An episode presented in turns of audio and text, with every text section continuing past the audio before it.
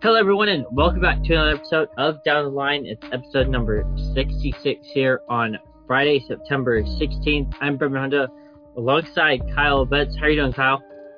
I'm doing great, Brevin. Uh, it's another week with a lot going on. I moved back to California from Phoenix, so um, it's been a little bit hectic in that regard, I guess, but it's definitely good to be back here, and yeah, let's get right into it. Mm-hmm. We got the Fast Five. We're going to kick it off with some soccer. Um, we're going to kick it off with the Premier League. Some of their matches have been postponed over the last weekend and into earlier this week due to the passing of Queen Elizabeth the Second, who passed away uh, about last week. Yeah, definitely one of the bigger storylines in all of world, all of the world this week, to be mm-hmm. honest, um, with the Queen's passing. And yeah, you see how that impacted um, not only um, the Premier League, but I think also Champions League, uh, maybe even some Europa League as well, some teams in that. But yeah, that, that definitely uh, kind of changed some things up. I know Man United had not only one, but two games uh, postponed. They were supposed to play Leeds. I don't even know when they were supposed to play them. I think it was probably Monday. I, I could be wrong about that, maybe even this weekend, but Um, I think that was also postponed uh, because it's the same time as her funeral. So, um, yeah, there, there's a lot going on with that um, in Great Britain right now. But also, um, we have seen some games kind of return to action right now. Actually, Aston Villa, uh, Southampton, Nottingham Forest, and Fulham are playing right now. So the Premier League is back. Um, but, yeah, that, that definitely kind of shook some things up throughout the week. Right, we go to Monday Night Football this past week where Russell Wilson made his return to Seattle and probably in, not in the best fashion, as you would say, both uh, from in the stands and on the field. The uh, the Broncos lost seventeen to sixteen in Russell Wilson's debut and return to Lumen Field against the Seahawks. And uh I think it was on the first play uh, when Russell Wilson came on the field, but those Seahawks fans uh, were booing uh, Russell Wilson. Yeah, I thought that was pretty funny, that booing their best ever player um, in his return after ten years, leading them to two Super Bowls and one win, obviously. Mm. Um, but, yeah, you can see you know, a little bit of hostility from the Seattle fans, and, of course, that place is going to get loud. Weren't really sure what reception he was going to have, but yeah, I think it was pretty much in unison, the crowd booing him. And yeah, I I don't know about that. I don't know if I would I would have done the same if I was a Seahawks fan. So um, that was definitely something interesting, you know, that whole storyline and his return throughout the game. And we're going to talk about that game a little bit uh, coming up later, but um, yeah, it, it was definitely interesting to see that. Mm-hmm. And then last night we had Thursday Night Football between the Kansas City Chiefs and the L A Chargers. It was uh, was the first uh, ever N F L game streamed uh, solely on Amazon Prime. There was no T V uh, streaming platform combo. It was just on Amazon Prime. Kyle, how much of last night's Chargers and uh, Chiefs game did you did you watch? Yeah, I... I had to do some things yesterday, taking some people to the airport and, and such, but um, started watching around, I think it was halfway through the third quarter, and mm-hmm. so uh, until the end of the game. I thought the broadcast was great. Um, I thought it was interesting, the um, kind of panels they had after the game as well. Um, Tony Gonzalez, Richard Sherman, Chris Thompson, and then I'm missing someone else as well. Um, but, yeah, I, I thought that was cool to see all those different former players together. And I think also Al Michaels and Kirk Herbstreit, that, that's a really good combo right there. Um, something that we haven't seen before Kirk Herbstreit do too much N F L, but now he's going to be doing it on a more regular basis. So that's definitely exciting to see. Um, I, I did like the broadcast. It, it's definitely going to be interesting to see what the viewership numbers were, um, mm-hmm. especially considering, you know, how many people still have cable. Um, but yeah, Amazon Prime, uh, they're going to continue doing that for a long time. And, um, I, I think I saw Jeff Bezos sitting next to Roger Goodell at the game too. So, um, they were really just bringing that out in full force, I guess. Mm-hmm. Next week on Amazon Prime, the Steelers uh, take on the Browns in an A F C North uh, battle on Amazon Prime. Um, we move on to some basketball now. The Golden State Warriors internally discussed a trade for Kevin Durant. This was last month. Um, this was first reported by the Rolling Stone magazine last month, and it was discuss- discussed more on N B A Today on E S P N on Monday. And uh, Steph Curry had made his reaction to the Rolling Stone, and he said he was never hesitant about possibly acquiring Kevin Durant. Obviously, both the, those two played together in a Warriors uniform for three seasons. That included uh, two championship rings. Curry told the Rolling Stone last month there was a conversation internally amongst us about if he was available, would you?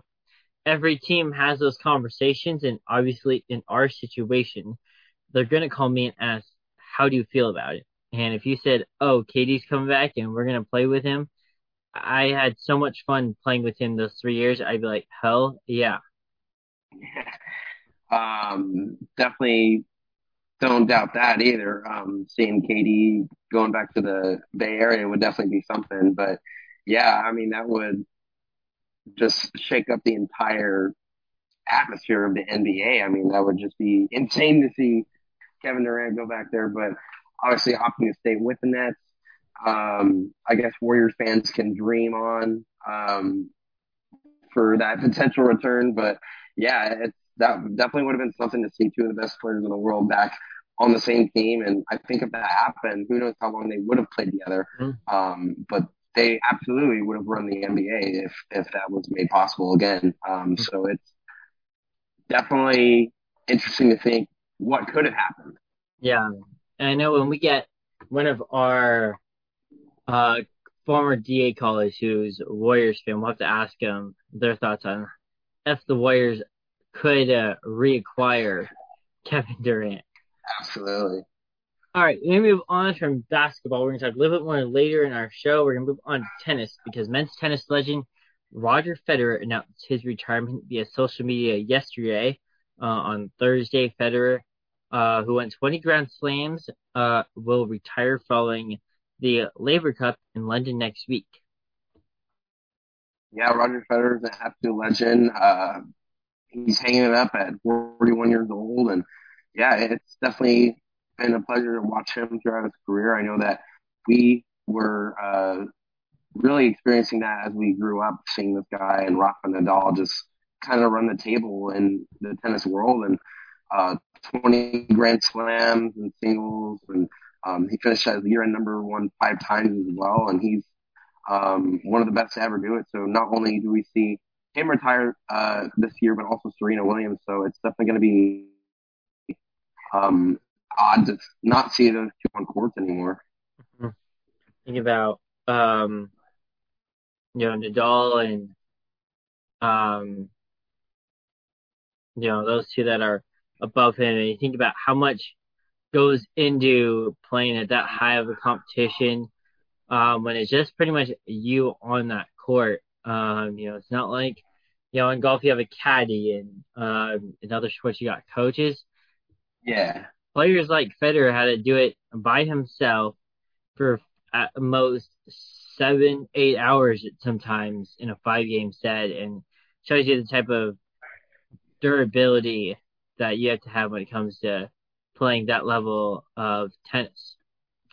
All right, we're going to move away from the Fast Five now. We're going to get into some M L B. News came out uh, last week on Friday. Um... Some rule changes for the twenty twenty-three season voted on by the league's competition committee. So it includes a pitch timer, bigger bases, and shift restrictions. And Kyle, as a whole, when you saw these, when you, as a whole, when you saw these changes, what was your reaction? Yeah, there's a lot of changes here to follow. Um, pitch timer, bigger bases, uh, the shift is now going to be restricted as well. So um, it's definitely going to be interesting to see how this all plays out. We see the pitch timer now being implemented. I think that's one of the bigger changes here. Obviously, um, it's something that they've been talking about for years, and how to speed up the game, and um, how it's going to just improve pace of play. And so I think that's going to benefit the game. I don't think that pitchers will necessarily not benefit from that. I don't really see that happening, but um, I think it's definitely something to keep in the back of their minds, though, as well from now on. And you see fifteen seconds uh, when the bases are empty. That's what the pitchers have. And twenty seconds when there are runners on base.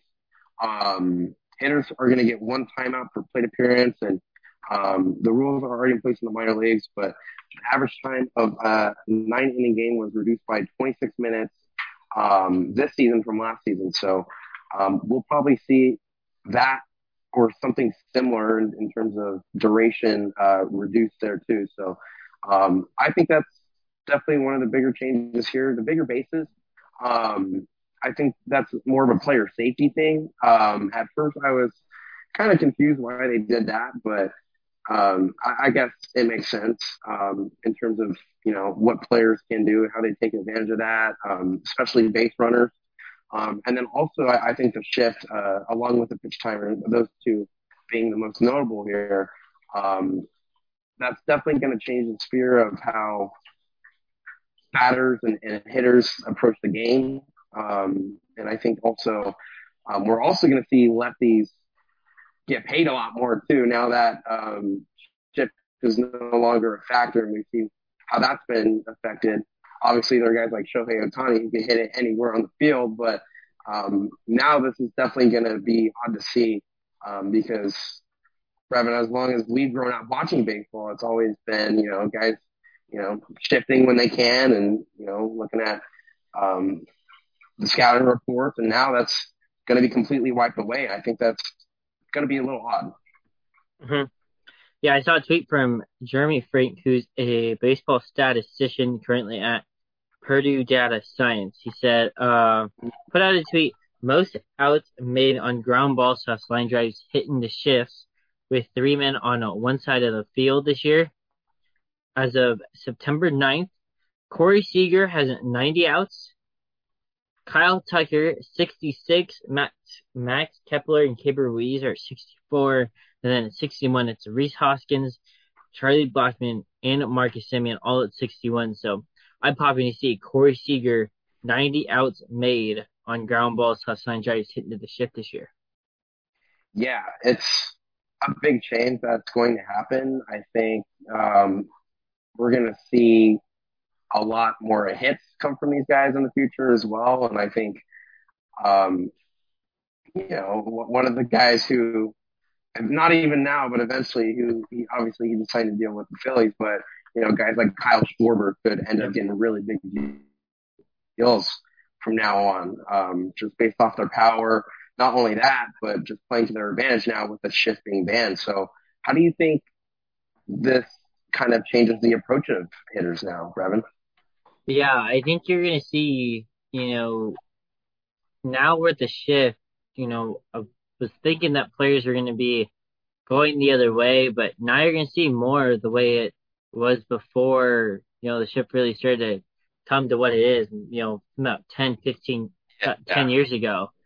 And I think you're going to see more line drives, you know, players getting singles through the five point five hole and three point five hole uh, on first and second. You're going to see those, more of those hits up the middle. And on the flip side, it's gonna it, it's gonna uh, allow infielders to showcase and show their athleticism off, and um, and I think it's just getting the game to back to where it was before um, shifting was. I think that I don't think anybody thought ten years ago when the when the Tampa Bay Rays first started shifting that they would need to implement a rule to limit shifting. Yeah, this is definitely something that we didn't really see coming in recent years. Obviously, there's been talk about it, and now it's actually happening. So um, that's definitely going to be a new look in baseball, just in general. Two, infle- two infielders on either side of second base. Um, they also must all be on the dirt as well mm-hmm. um, when the pitcher's on the rubber. So Um, you're not going to see guys, you know, in shallow outfield anymore.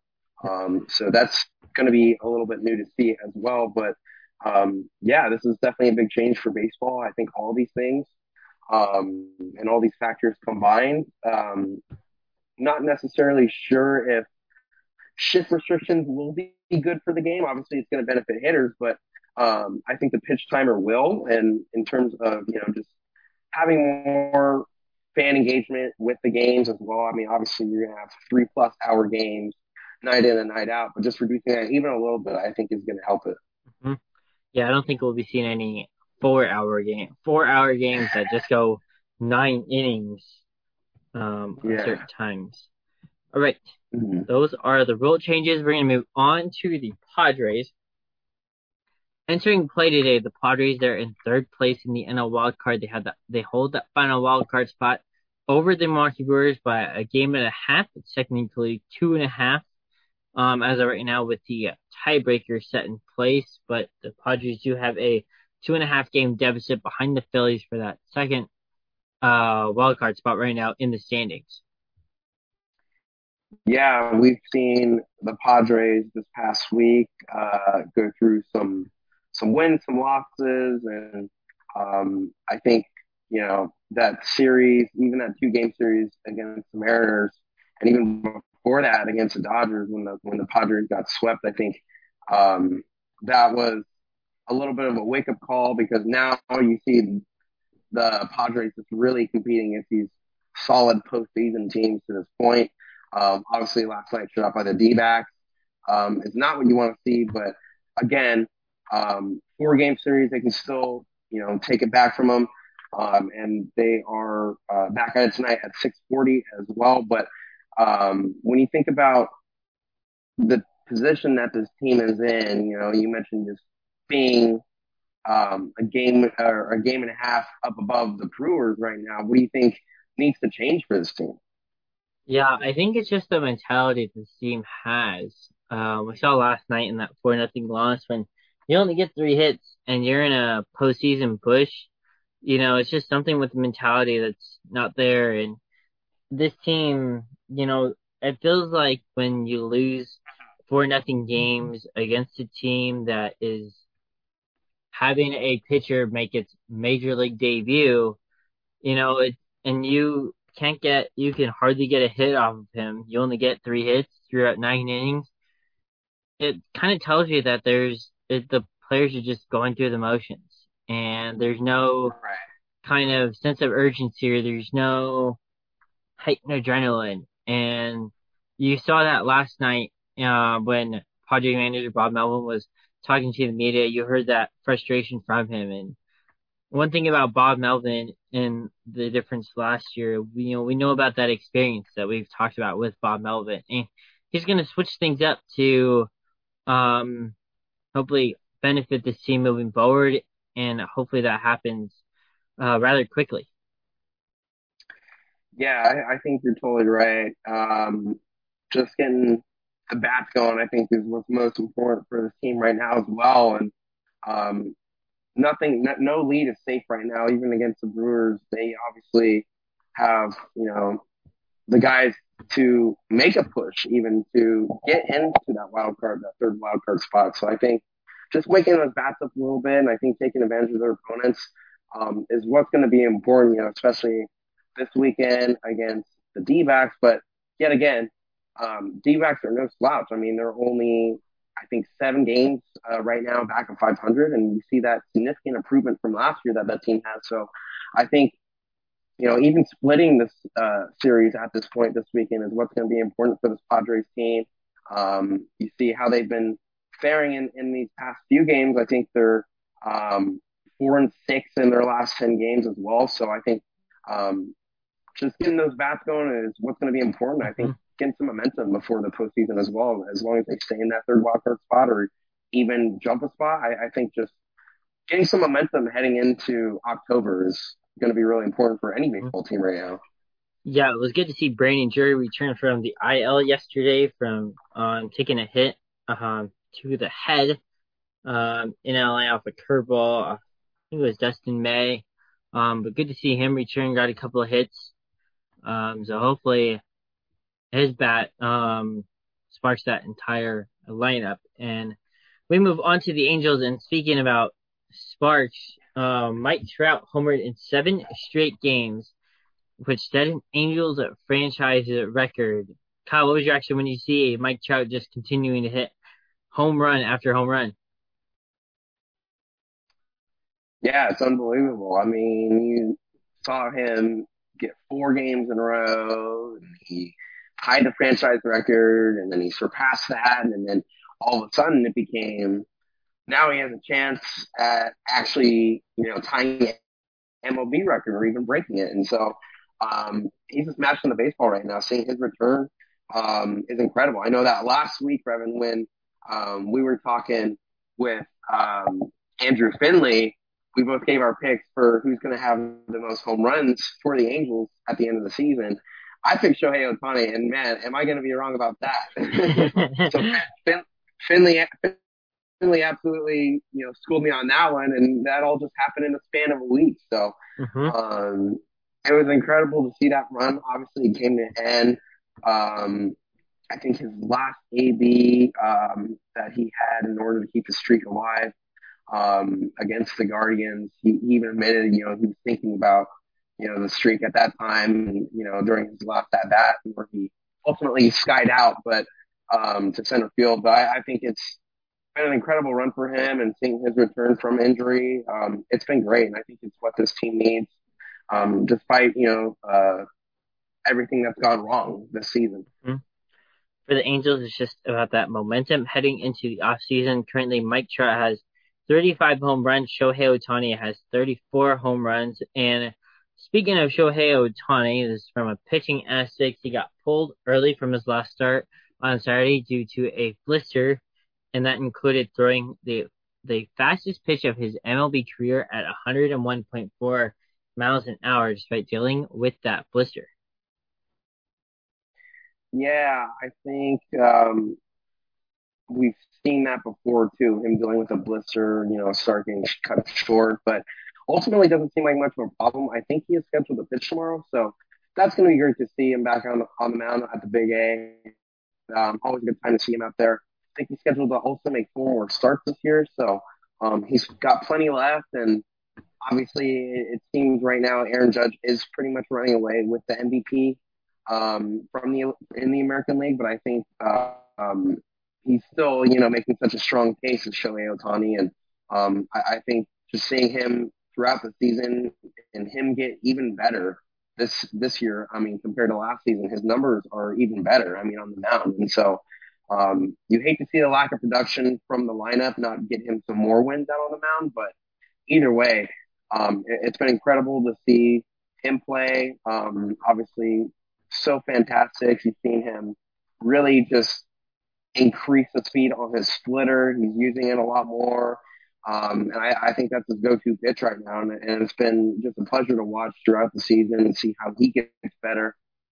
I think this guy's still delivering for him, man. It's just every day it seems like he does something new. Him and Mike Trout, seeing those guys play next to each other is incredible. And um, the numbers are there. Like you mentioned, thirty-five home runs for Trout, thirty-four for Ohtani right now. And, um, just hope that they can build on that lineup and we can just see a better Angels team next year, because if those two are at their best, um, that's going to be a hard team to stop if they have some guys who can at least produce.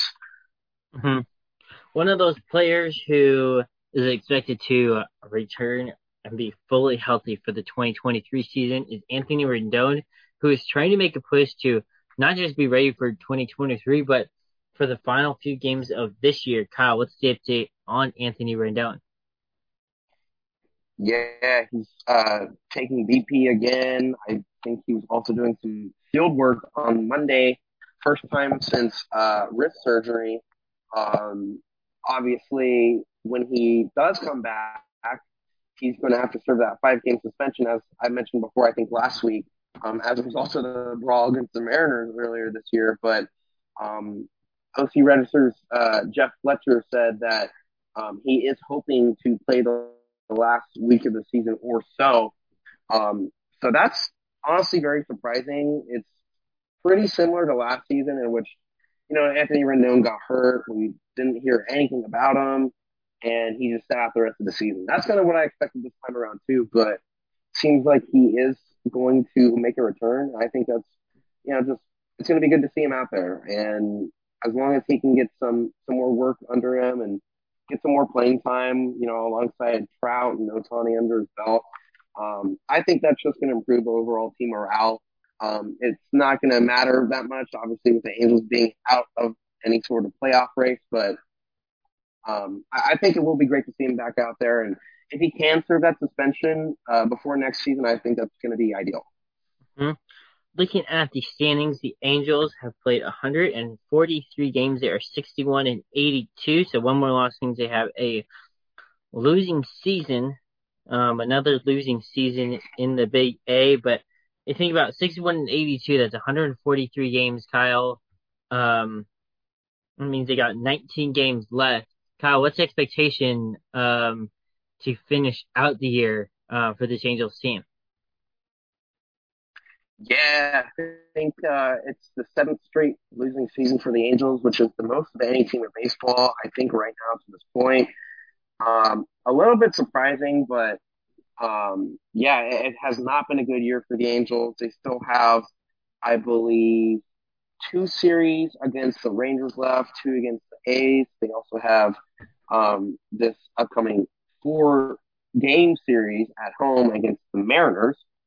So that's going to be a, a pretty important stretch in terms of finishing on a high note.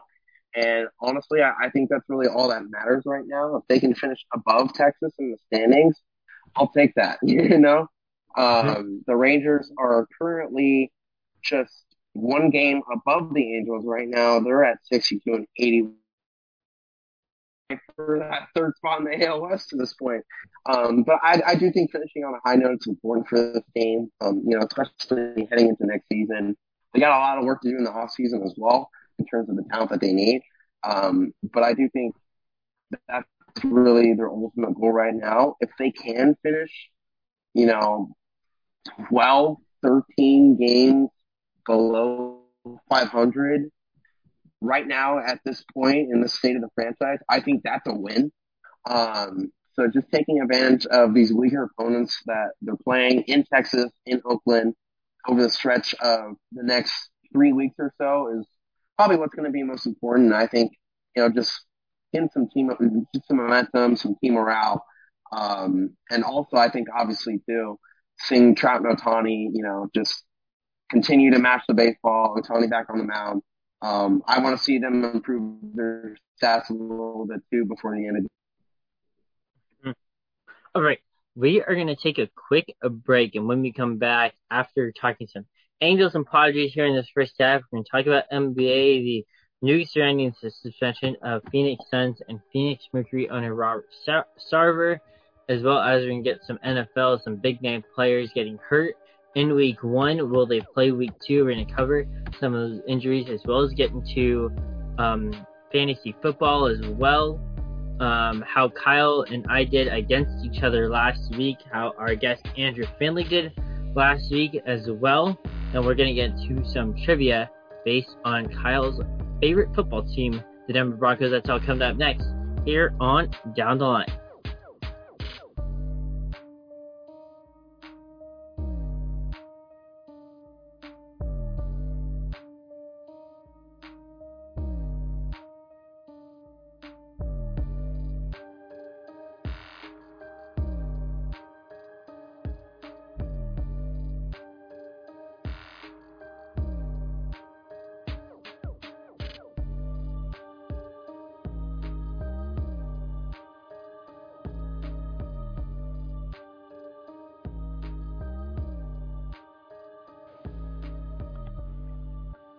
Hello everyone and welcome back to Down the Line. I'm Brevin Honda alongside Kyle Betts. It's currently uh, currently recording this on September sixteenth. We were talking some M L B with the rule changes being implemented for next season in twenty twenty-three. We talked about the Padres and the Angels, the expectations for each of those teams to finish off the, the year, as well as our Fast Five that included Monday night's football game featuring the Denver Broncos and the Seattle Seahawks, as well as last night's Thursday night football game that was streamed on Amazon Prime between the Los Angeles Chargers and the Kansas City Chiefs at Arrowhead Stadium.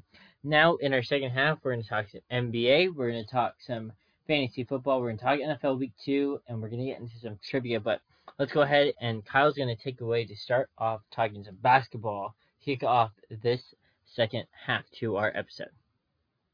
Let's start off with some N B A news. Obviously, we already talked about um, the reports of Kevin Durant possibly going to the Golden State Warriors earlier this summer. That ultimately didn't happen, but um, the other piece of biggest news that happened in the association this week was Robert Sarver, who is in the Valley, Phoenix, Arizona. He's the owner of the Suns and the Mercury, and he was suspended one year as the owner of both of those teams.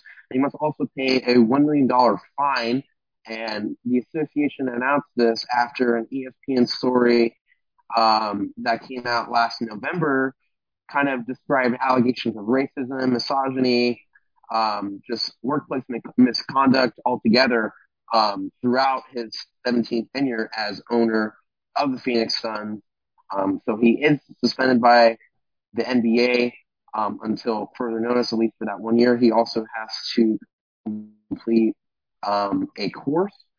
Um, and this is some pretty interesting news, especially considering what we've seen in the past with problematic owners like Donald Sterling, um, where he was banned from the N B A, but Sarver only suspended one year, and it seemed like Adam Silver kind of defended his decision. And that was obviously met by a lot of criticism um, by both fans and even players. Mm-hmm. Yeah, one of those players who spoke out was Los Angeles Lakers forward LeBron James. He tweeted yesterday, read through the Sarver stories a few times now. I got to be honest, our league definitely got this wrong. I don't need to explain why. Y'all read the stories and decide for yourself. I said it before, I'm going to say it again. There is no place in this league for that kind of behavior. I love this league and I deeply respect our leadership, but this isn't right. There is no place for misogyny, sexism, and racism in any workplace. Don't matter if you own the team or play for the team. We hold our league up as an example of our values, and this ain't it. That's what LeBron James tweeted, and continue that tweet with a reply. Yeah, there are many allegations against Robert Sarver. Honestly, too many to even get to right now. If you want to check that out, I know E S P N's been following this for months now, as I mentioned before. This all uh, started to come to light last November. But, yeah, I think LeBron pretty much detailed that pretty well. Uh, um, the misogyny, uh, the sexism, and the racism have been a part of that culture of the Phoenix Suns and even the Phoenix Mercury of the W N B A, as he owns both of those franchises. And yeah, I think LeBron is right here. Um, I also do feel like we are taking a little bit of a step back. Obviously, I do bring up the Donald Sterling situation. It is pretty much all similar. And when you see him get banned from the league, um, but Sarver only gets a one-year suspension. Obviously, a ten million dollars fine is something that he can afford. Um, but it, it just seems like a little bit of a slap on the wrist compared to that Donald Sterling situation. Um, and I, I think LeBron is right when he says we are kind of going backwards here, um, especially, you know, since that whole Donald Sterling situation was, I think, almost ten years ago at this point.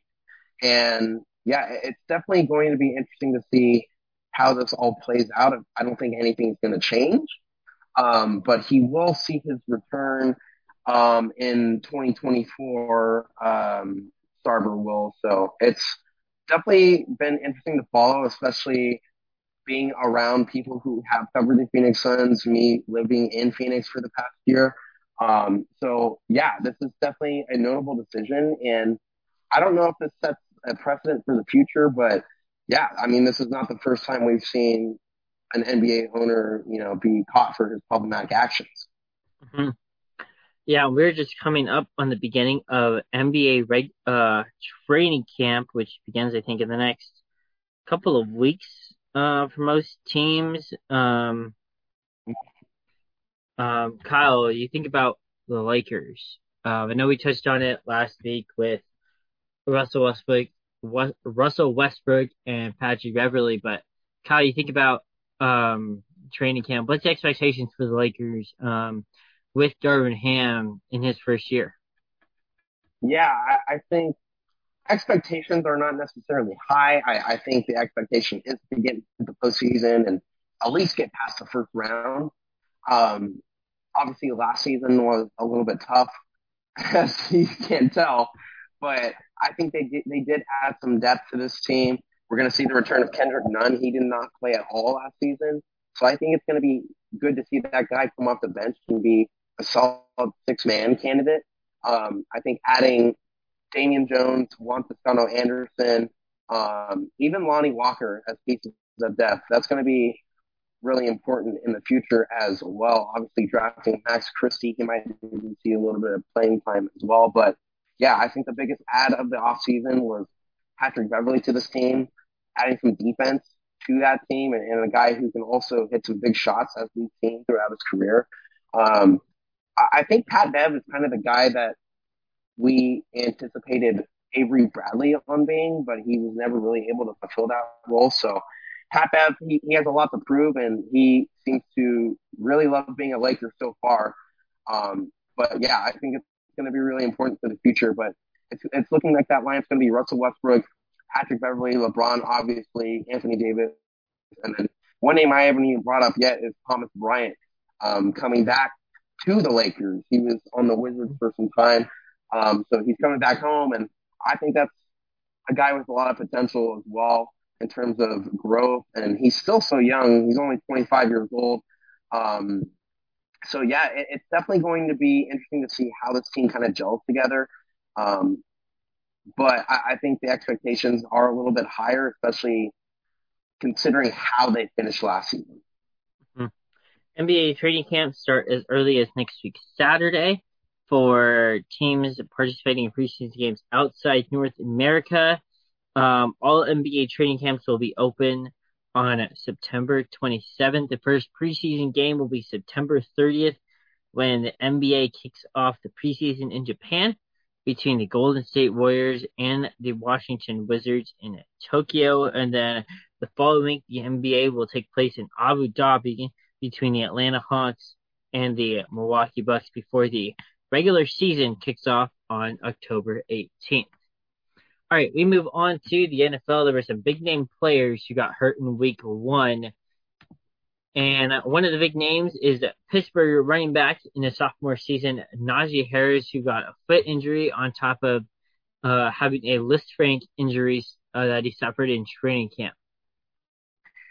Yeah, it looked like his his foot or ankle was really just torn apart in the bottom of a pile last week against the Bengals. But, yeah, he's not the only injury, and we'll get to that in a second, that the Steelers are dealing with, but they ultimately were somehow able to pull off that win. Um, it, it's definitely going to be good to see him back on the field this week. We weren't, we weren't sure if he was going to play, but he was officially ruled active today, and he's going to play Sunday versus the Patriots. So the injury looked a lot worse than it was for Najee Harris, and I think fantasy owners are rejoicing. Mm-hmm. Speaking of the Steelers, one of their players, um, starting a list of a few players who'll be out Uh, for some time, uh, kicking off with Pittsburgh outside linebacker T J Watt, who's out with a torn pec, um, and he was placed on injury reserve, the short-term version, so he's out at least four weeks with that torn pec. Yeah, it seems like four to six weeks is the timetable for T J Watt, and we weren't sure how severe the injury was going to be, but it seemed like this is the best-case scenario, and I think it's good for the sport of football to see him come back at some point later this season. Um, so it's going to be great to have him back out there. He's the defensive player of the year for a reason, and we even saw that last week. So, yeah, it, it's definitely good news for T J Watt. Mm. Another player who's out is Dallas Cowboys quarterback Dak Prescott, who injured his hand uh, in Sunday Night Football against the Tampa Bay Buccaneers. It turned out he had to have hand surgery, and he will be out six to eight weeks. As a result, Cooper Rush is the Q B one now out in Dallas.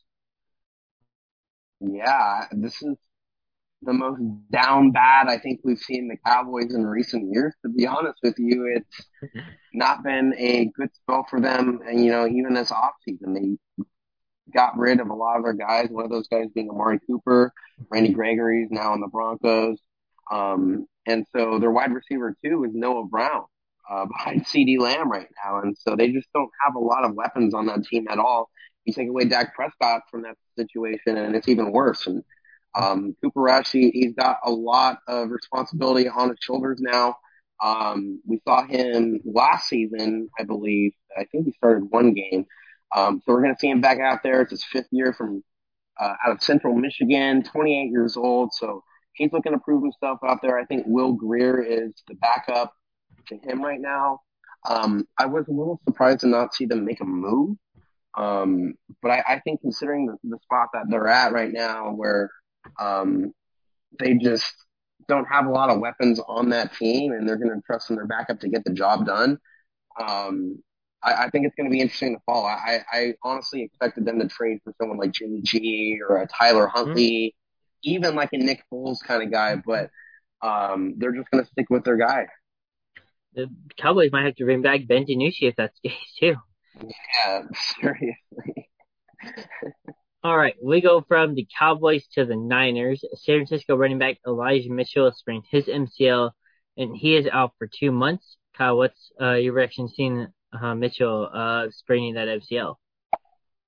Yeah, and he is on my fantasy team in our league, Brevin, and this is definitely a pretty big blow to that Niners offense, but at the same time, this always seems to happen to this backfield, to this 49ers backfield.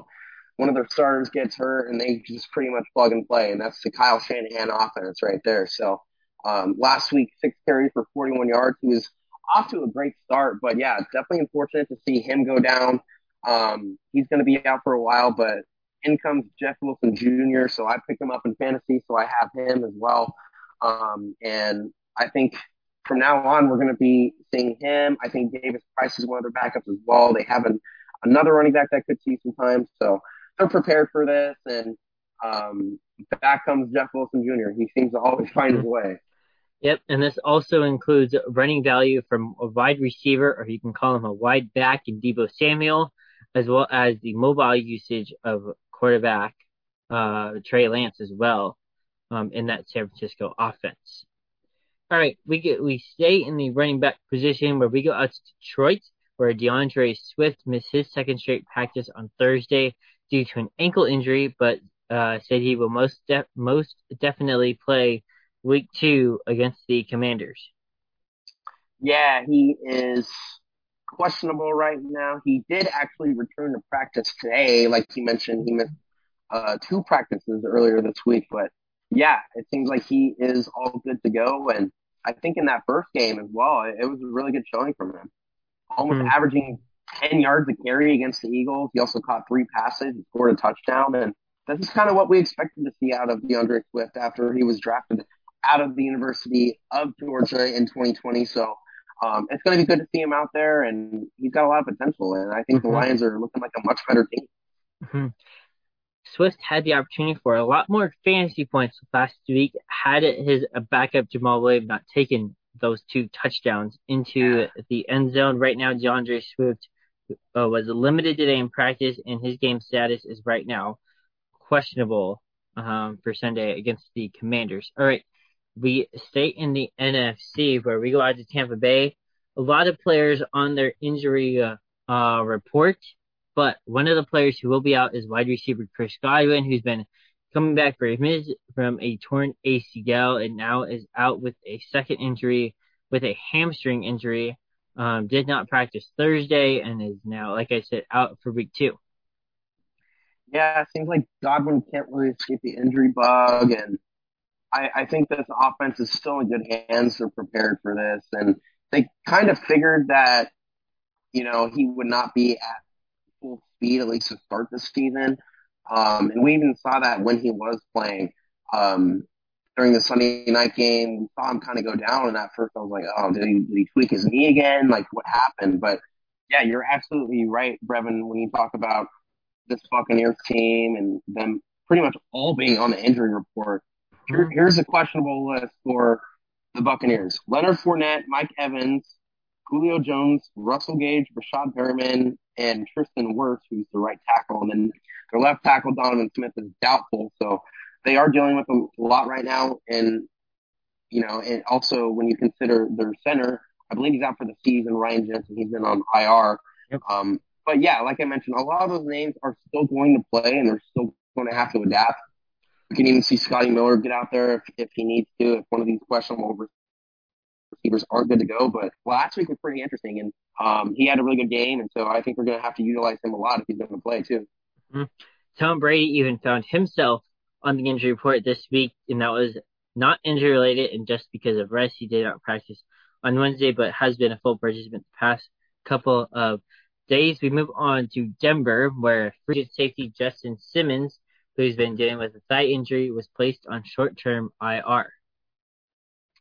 Yeah, this is a pretty big blow to the Broncos. I think he suffered this in the second quarter in the loss against the Seattle Seahawks, and, man, that game was insane. I, I know we kind of went over it earlier, but some poor time management at the end of the game from Nathaniel Hackett, ultimately resulting in a loss for the Broncos, as well as two fumbles on the goal line. I've never seen that.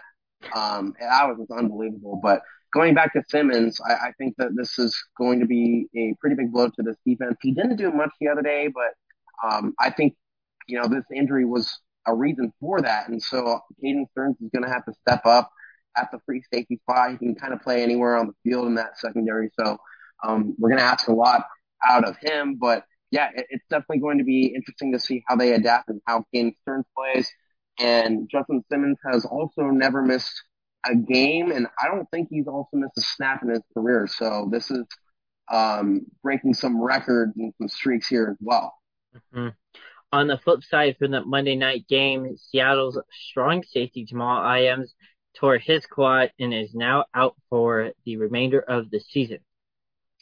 Yeah, it was not the best of games for Adams when he was playing. I, there's a lot of trash talking going on. He had an interception go right off his face mask as well, but he ended up tearing his quad, and we all saw it happen during the game. And so uh, Seattle's going to have to adapt to that as well. And, yeah, it's looking like the Jets definitely won this trade to this point um, when they ended up shipping Jamal Adams for that first-rounder. I think they got a first-rounder for him. So um, it's going to be a big blow, and he's, his contract is definitely one that is meaty, if you will. It is uh, thirty-eight million dollars guaranteed this season. He is um, taking a cap hit for the Seattle Seahawks of nine point one million dollars. So um, he's going to get a lot more money as time goes on. He will be an unrestricted free agent all the way in twenty twenty-six. So um, they're going to have to wait to see him back on the field next year.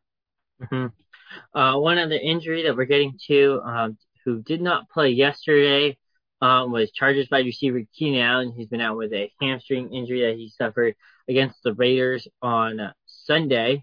Um, he is right now questionable for week three. Uh, Kyle Bojackson, um, now that Keenan Allen's out for week two, um, question for week three.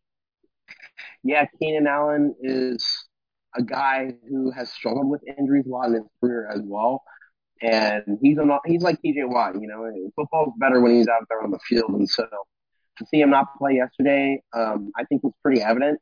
We saw Justin Herbert throw a lot of checkdowns, even though, you know, uh, we're going to get to what Herbie was dealing with throughout that game. But mm-hmm. um, utilized a lot of Eckler.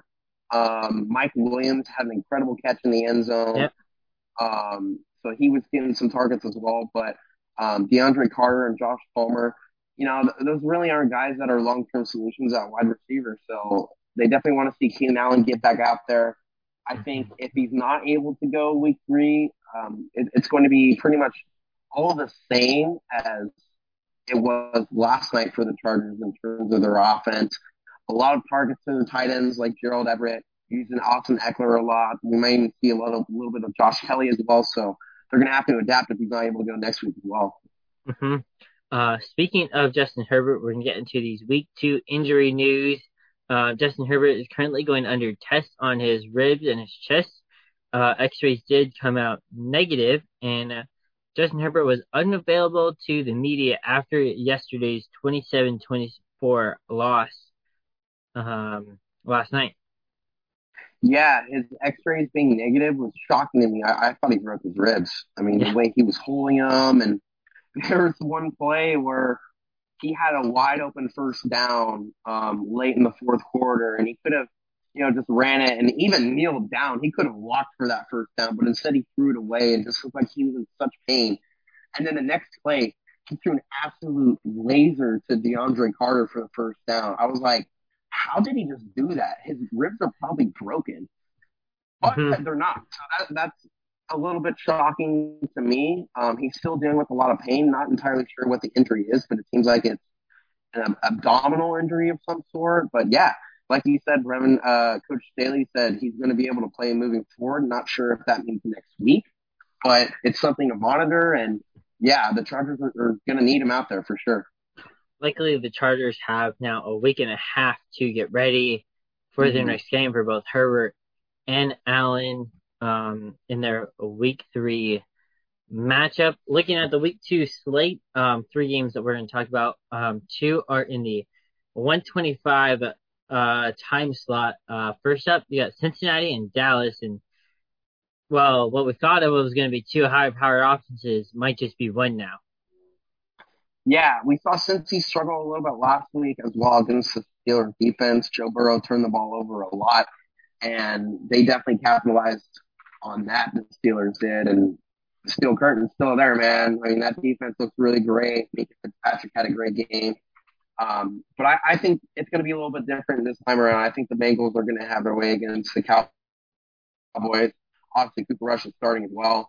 And, yeah, I, I took Cincinnati to win in my Survivor League, so hopefully they are able to pull through for me as well. Um, but, yeah, I think Cincy should probably win this game pretty handily.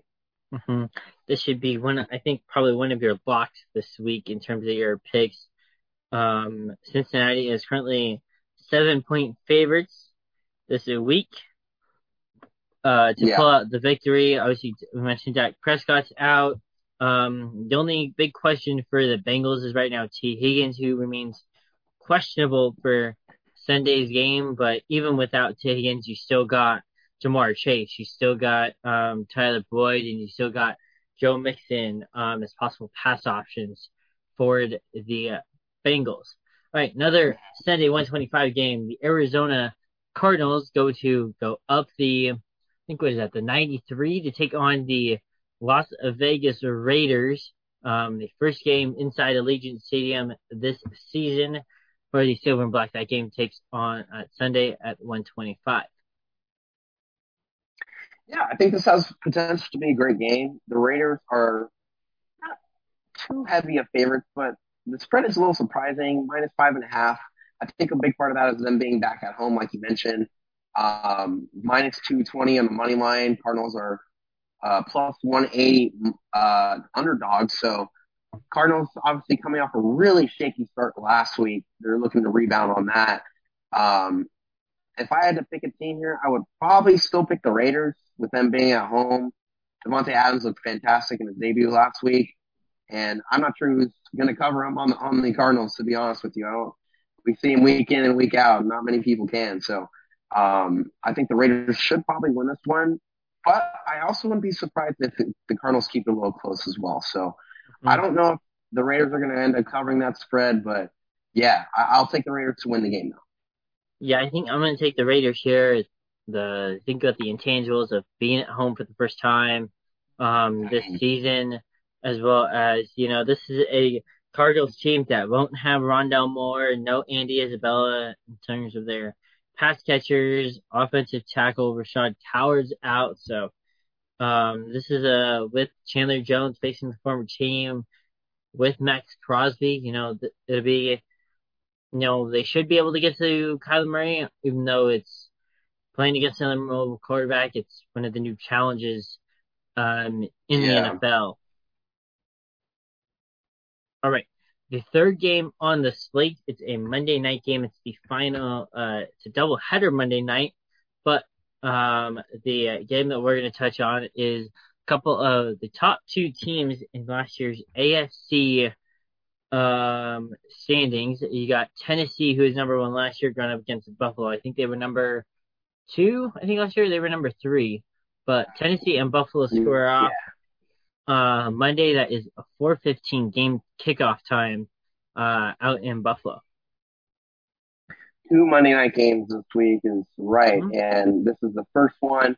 Bills are a nine and a half or ten point favorite, depending on the sports book, or minus four seventy five or minus five hundred on the money line, depending on your sports book as well.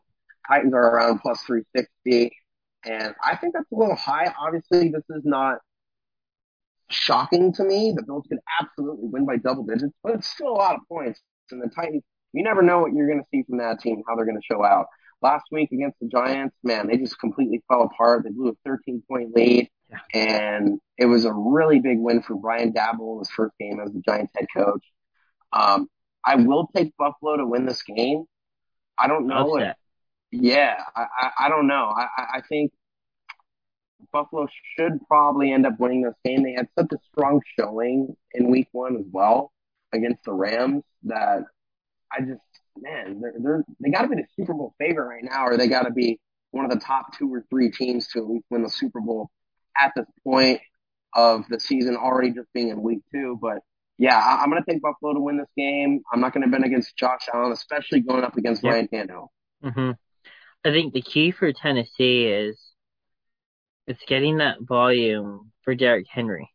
I think that's yeah. going to be the key going up against a tough Bills defense. And – you know, if Derrick Henry can be that King Henry that we saw last year against the Bills, you know, this is the opportunity to be a close ball game, less than that ten-point spread.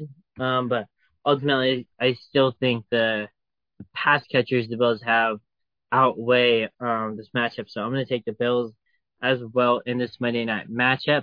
All right, we're going to move on to some fantasy football. Obviously, we had Andrew Finley last week on our show. Go check out that episode. Um, last week, Andrew Finley took down Luis Lopez at one sixty-three point two six to one twenty-two point eight. A lot of high scores in that matchup. Justin Jefferson, as um, no, not Justin Jefferson, um, but a lot of high scores on that league. I'm pulling up that matchup right now um, in week one. But um, as I pull that up, uh, Finley's team. Every single player on Finley's team recorded double digits except for kicker Harrison Butker, who recorded nine points in that matchup. Yeah, I think it looks like Finley's team is definitely going to be hard to beat, especially with DeAndre Swift, man. He mm-hmm. had a heck of a game last week. Cooper Kupp, obviously, on Thursday night showed out yep. as well, and that's to be expected. But, yeah, I, I think that running back tandem of Swift and Fournette that he has is really good. And mm-hmm. even Deontay Johnson and Pat Freiermuth were able to put up twelve point five points each. Antonio Gibson had a big game against the Jaguars. I ended up getting hurt in that Cardinals game. He's going to finish with double digits too, like you mentioned. So um, I think he made all the right decisions in terms of who he started. He's got a pretty solid bench as well, with uh, Tyler Lockett being one of those guys. Uh, Darnell Mooney as well. Not a good game for him last week, but he's looking to improve in week two. And, yeah, I, I think he's going to be a really tough team to beat. Mm-hmm. Yeah, that was a tough game for Darnell Mooney against the Niners. Obviously, with the rain come down, it felt like a like people were describing that game as a monsoon in between the Bears and uh, the Niners. But, mm-hmm. you know, that's expectations of third-year wide receiver Darnell Mooney. And Kyle and I, we faced off last week in week one, and uh, – Uh, I took down Kyle one fifteen eighty-two to uh, ninety point one. Kyle did have the leading score in our matchup, with Patrick Mahomes putting up thirty-four point nine points. That included throwing for three hundred sixty yards and five touchdown passes. Can't seem to beat me, I guess, man. And you took me down again. And, yeah, I, I think Patrick Mahomes in that game, thirty-four, thirty-five fantasy points, actually. Mm-hmm. Just absolutely incredible. Was tough to see Elijah Mitchell go down the way that he did. Yeah. He did not have a good game. Hunter Renfrow also underperformed a little bit. He didn't have too many targets in that game in general. I started Brandon Ayuk as well. I wasn't sure if I should start him or Christian Kirk, but it seems like Christian Kirk is a must-start week in and week out now to this point. Yeah. Um, mm-hmm. So not necessarily the best performance from me if I ended up starting Christian Kirk anyways, it wouldn't have mattered. I still would have lost. Um, pretty large point discrepancy there. You ended up winning, Brevin, by twenty-five. So, yeah, man, just, guys kind of under, underperforming for me yep. all around. And I think nice. It all started off great for you with, yeah, with Gabriel Davis. Um, uh-huh. Just really leading the way for you guys um, in that Thursday night game. Joe Mixon had a massive game. And Dalvin Cook with almost fourteen fantasy points. That's a pretty typical Dalvin Cook-esque mm-hmm. game. Mm-hmm. Yeah, some of the duds on my team. Mike Williams, two receptions, ten yards.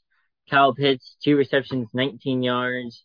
Um, but you see Mike Williams come back with it already this week uh, with no Keenan Allen, as we mentioned earlier. Scored a touchdown, like twenty-five point three fantasy points this week. I am taking on Amber Salas. Um, and Kyle is taking on the commissioner in uh, Daniel Guerrero. Um, looking at that matchup so far, um, Kyle is up thirty-five point seven uh, points. I see Daniel did not have anybody go in last night's Thursday night football game. Kyle had both Patrick Mahomes and Austin Eckler. Patrick Mahomes, seventeen point three fantasy points. Austin Eckler, eighteen point four fantasy points, benefited by nine receptions, um, which yep. most of them, if not all of them, came in that second half. Yeah, it, it really did seem that way. Like I said, I really only watched the second half, mm-hmm. but I think he had only like two point five fantasy points in the first half. And I was telling you before we started recording, Brevin, that in another league, someone at halftime offered Eckler up for trade just because he was underperforming. Well, yep, anything can happen in a half of football. So mm-hmm. he kind of proved everyone wrong there. Ended up with eighteen. You mentioned Mahomes. Pretty much all the same for him with seventeen. And, yeah, how about Mike Williams for you, Brevin?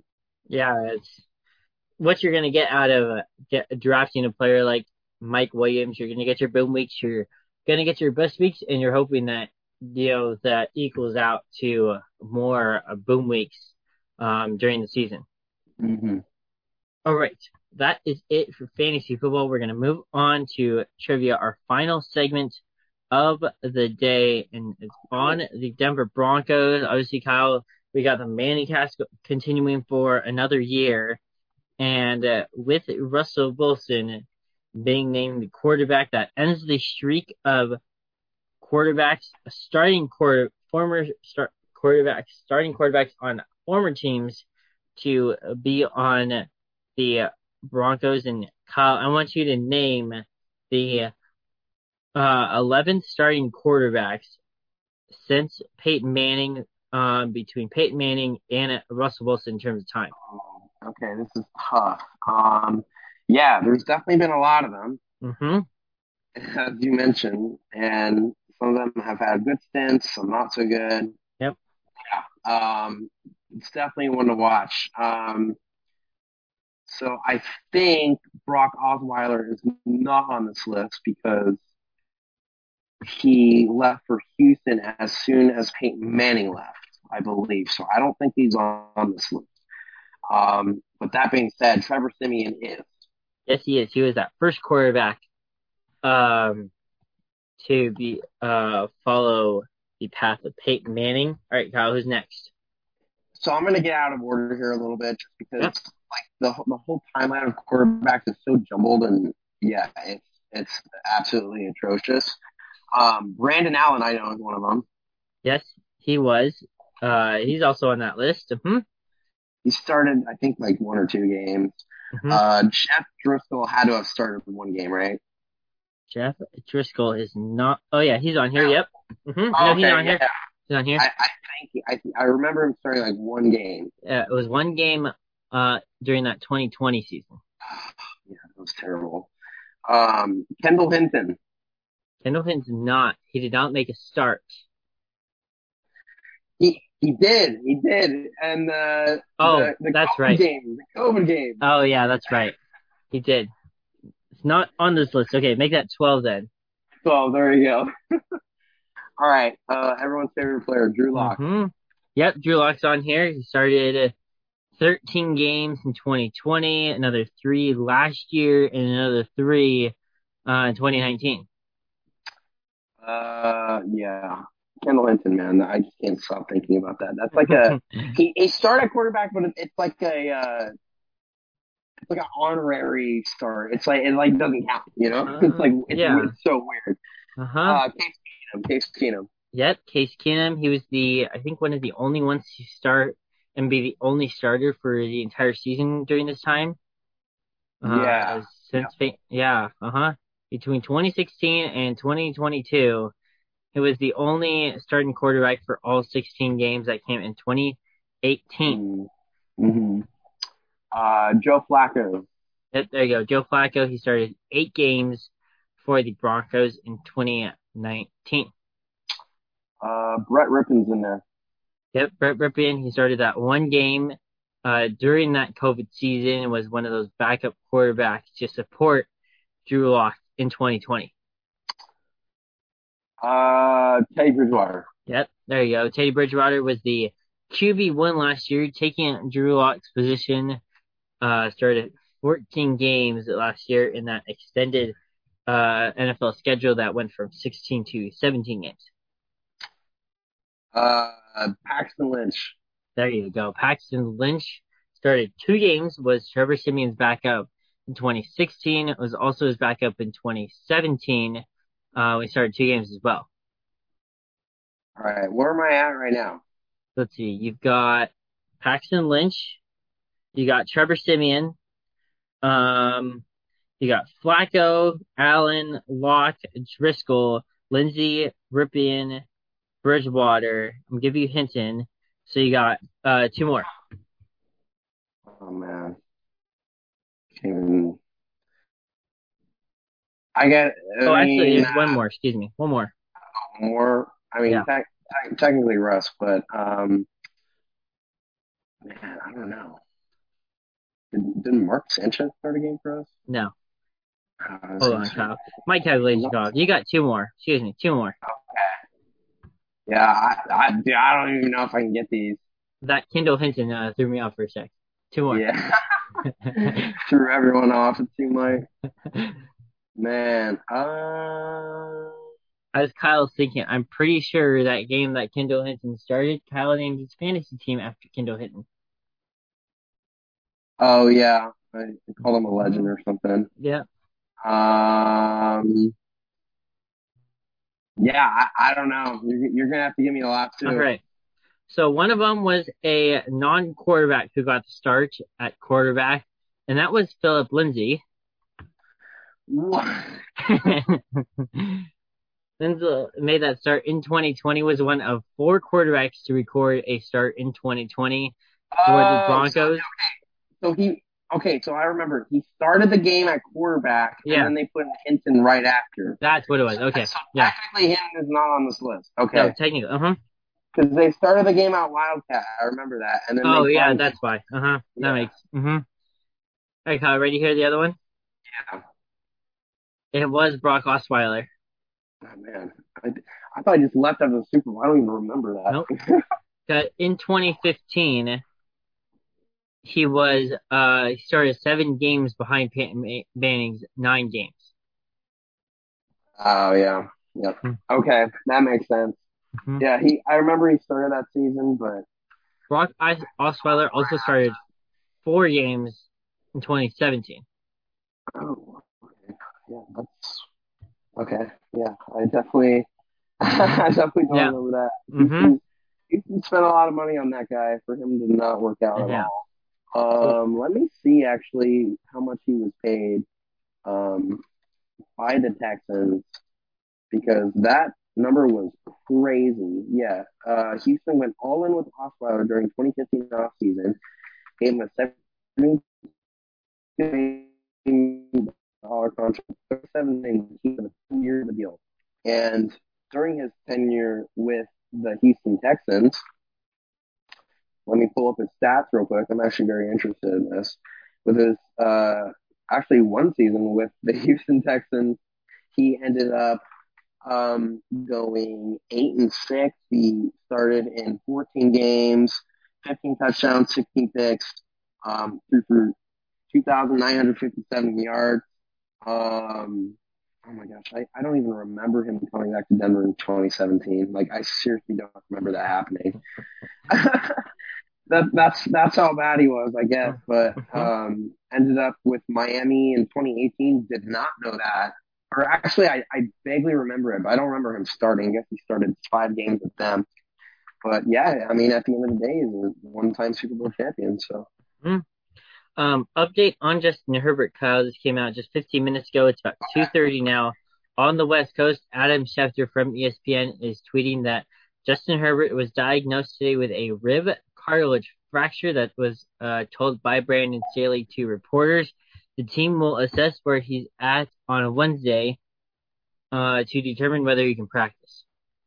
Mm-hmm. Okay, yeah, so that's obviously a pretty big deal up there in Chargerland. Um, I'm not sure about his timetable. Did they give any update on that, or was it? Um, just- no, he basically he's just going to rest before Wednesday, I'm guessing. Okay, yeah, it seems like he's day to day at this point, mm-hmm. but yeah, obviously that. That extra time before they play the Jags is going to be really important, like you mentioned. Mm-hmm.